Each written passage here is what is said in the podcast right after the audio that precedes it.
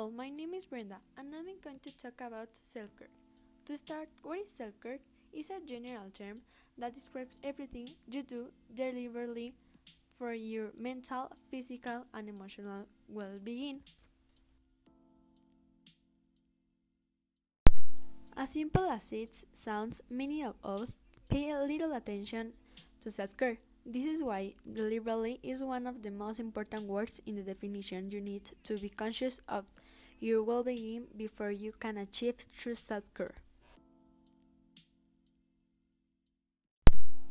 In conclusion, it starts from the simple acts like not checking emails at night when you know it affects your sleep and extends to make more important decisions like going for a vacation or booking a massage when you feel you need one.